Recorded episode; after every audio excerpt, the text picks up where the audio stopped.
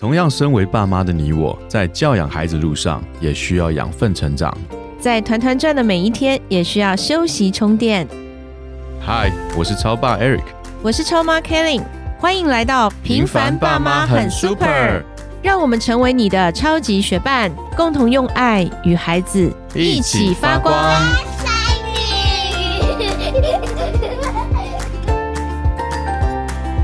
嗨，我是超爸 Eric。Hello，我是超妈 Kelly，欢迎来到平凡爸妈。很 super 吗？我以为你会接，怎么会停顿呢？我想，看来我们超过五十集的默契都还在培养中。本来人的一生当中，跟你的伙伴，跟你的不管是任何一个关系的人，你们的关系本来就是需要不停的磨合，不停的磨合。对，对你讲到这个，今天我想讨论一个话题呢。呃，前几天我在一个聚会里面也听到。有人在分享哈，就是有没有发现，就是夫妻常常会为了一些事情争吵，而那些事情都是差不多同样的，好像每一次吵那个事情就也没有什么其他的。请举例，你就比如说，呃，我觉得吃饱饭哈，碗要马上洗掉，那可能你觉得可能休息一下，明天再洗也没有关系。我没有这样觉得，那不相反好了，要不你觉得马上要洗掉，然后我觉得隔天洗也没关系。呃，这要吵吗？有啊，我其实也是听到很多夫妻他们会因为家庭的一些琐事在吵，那其实吵的最多的还是孩子。孩子，对，更多的时候是孩子。那我们就来讨论说，为什么总是过不去哈？就吵完了觉得也没什么，可是事情发生的时候就又会吵。应该是我们就习惯了原有的生活习惯，那你遇到事情遇到的时候，嗯，你就觉得不行，我说的是对的，就是吵，嗯。而事情过了之后，哎，好像又没事了。嗯，但是其实问题没有解决。对，其实亲子关系也是啊。嗯，就好比说，你跟孩子说，考试前你要去做好计划，你的复习的规划。那孩子说，我已经做好规划了，反正我就是有我自己的计划跟安排。那妈妈就说，哎，时间越来越近了，你怎么还没有开始读啊？那孩子会说，我已经做好计划安排，你不要担心。你越催我，我越不想读。那妈妈就越来越急，所以这个时候争吵又发生了。所以你像大大小小的事情，在我们家庭里面就是会争吵，这个是避免不了的。那后来我们就在讲，哎，那到底为什么争吵？就当下我们就做了，就是老师嘛，就带领大家做了一个动作，就是你两个人在一起，然后你们背对背，然后手勾起来。那个听众朋友，你们想象一下那个画面，就你跟你的丈夫，你们是背对背的，但你们手是勾起来的。为什么手要勾起来呢？因为你们是一个家。你们是不能分开的嘛？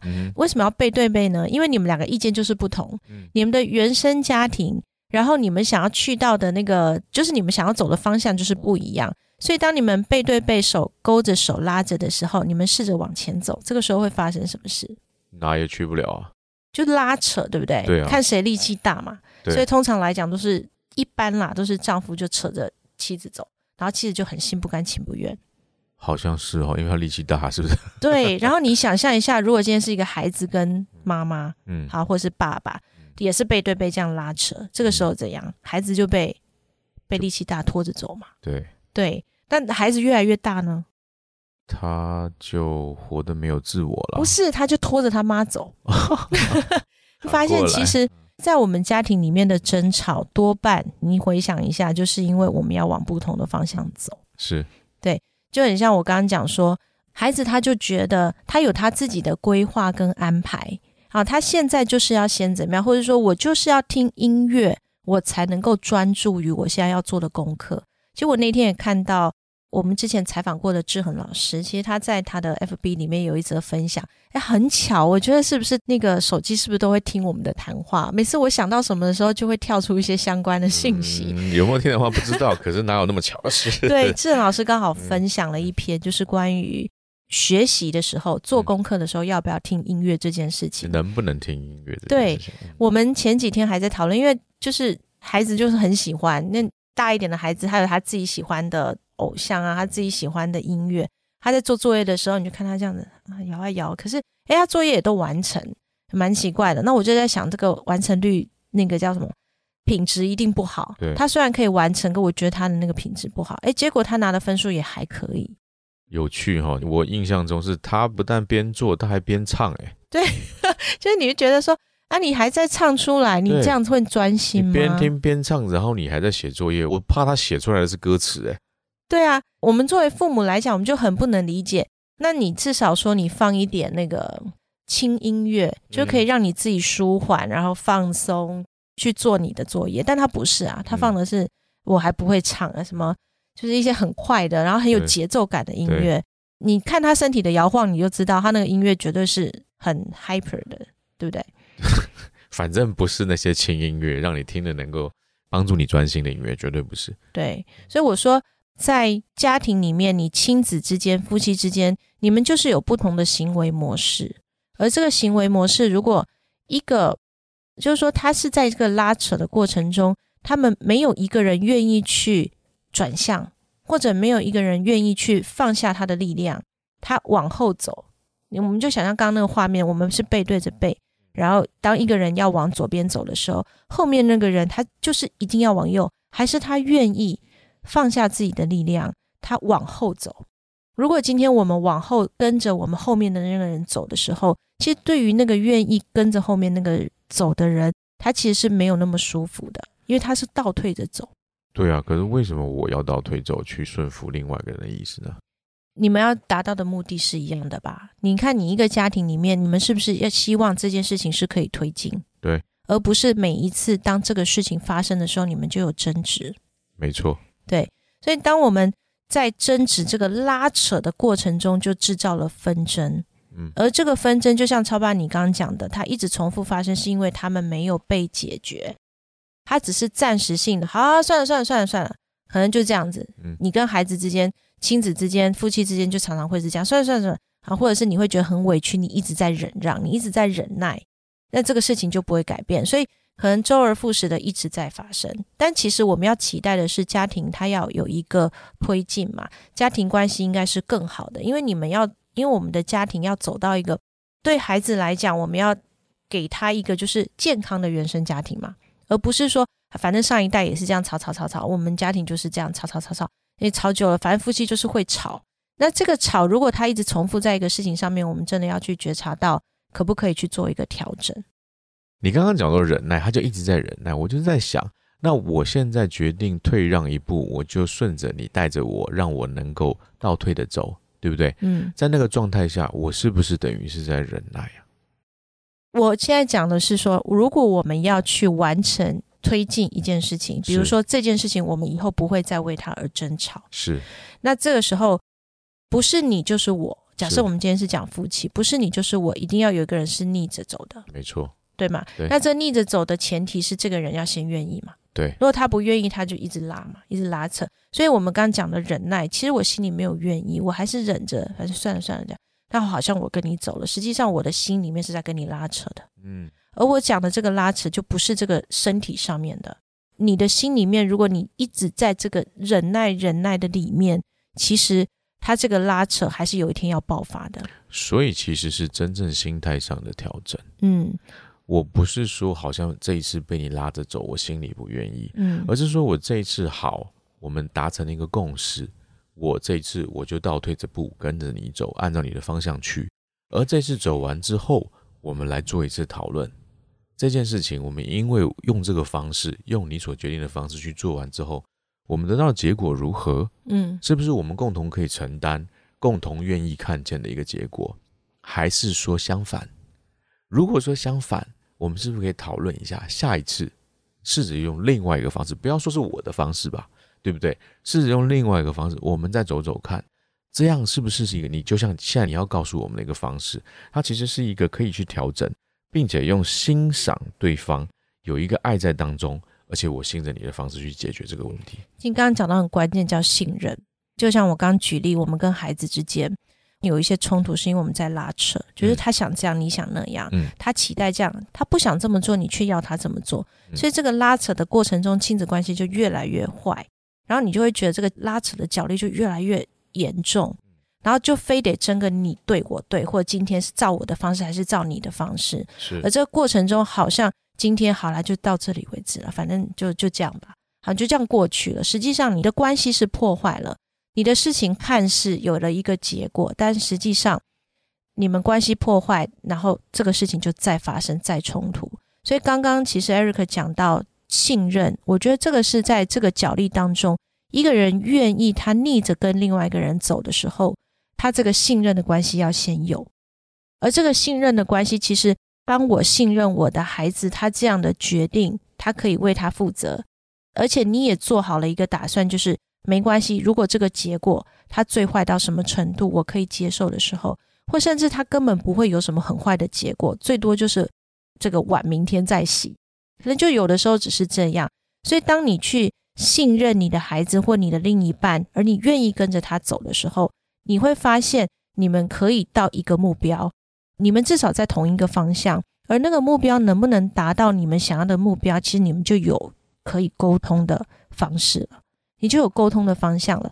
如果你一直在角力当中，其实你很难去沟通。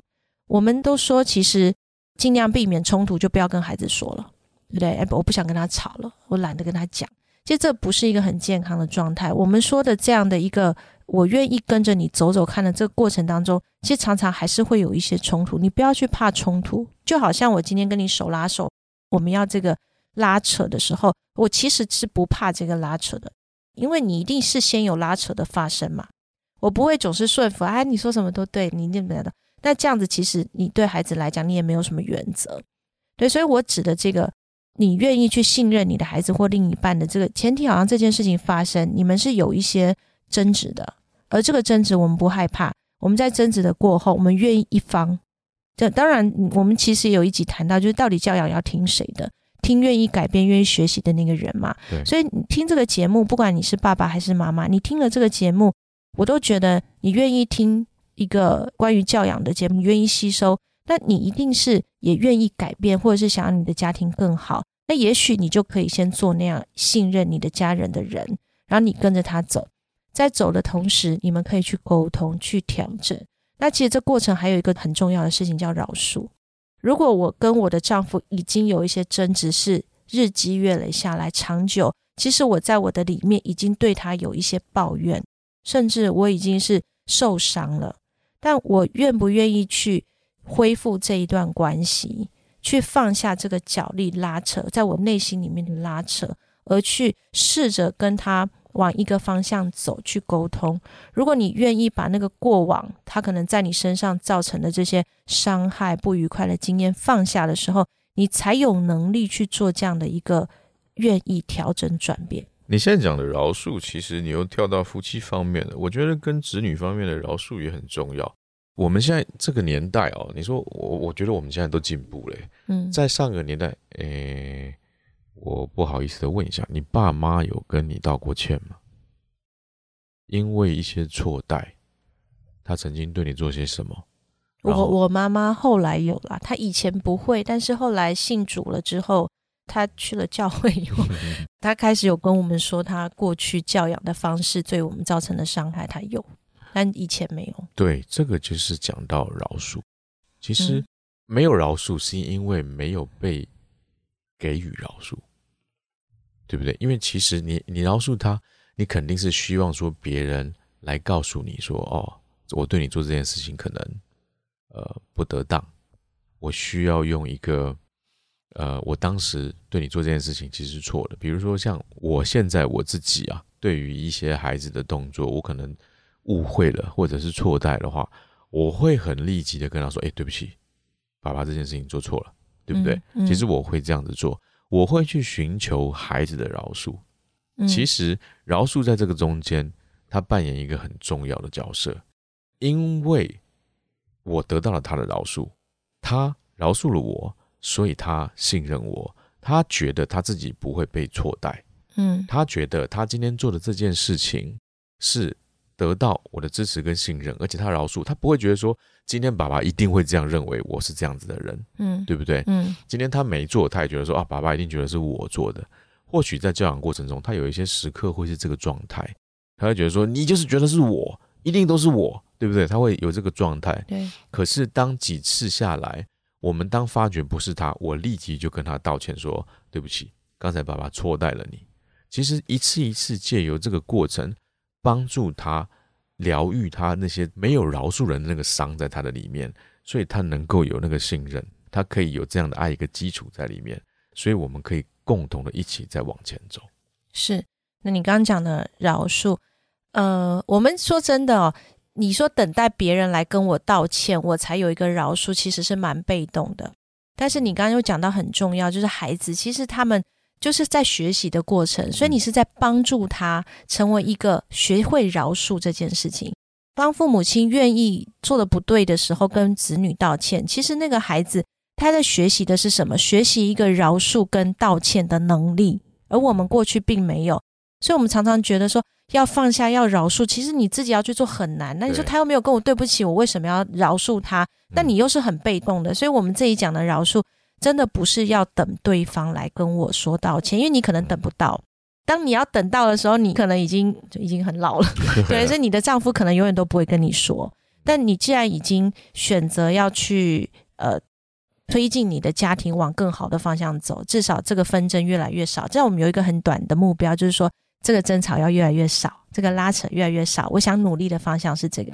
那我们这一集其实就是做一个意念上面，就是在我们的心思，在我们意念里面做一个更新，做一个改变。那你就会发现。你自己也活得很轻松，你的家庭氛围也会非常的好。你有没有意识到问题解决不了，而问题来了之后，每次都发生同样的结果？如果意识到这个事实，你愿意调整，那就可以心意更新而变化。是在家庭里面，我们真的不要讲道理，争个你对我对，就是用爱和信任一起经营我们的夫妻和亲子关系。祝福大家的家庭都有一个很美好的亲子跟夫妻家庭的关系。那么这一集就到这边，我们下次见，拜拜。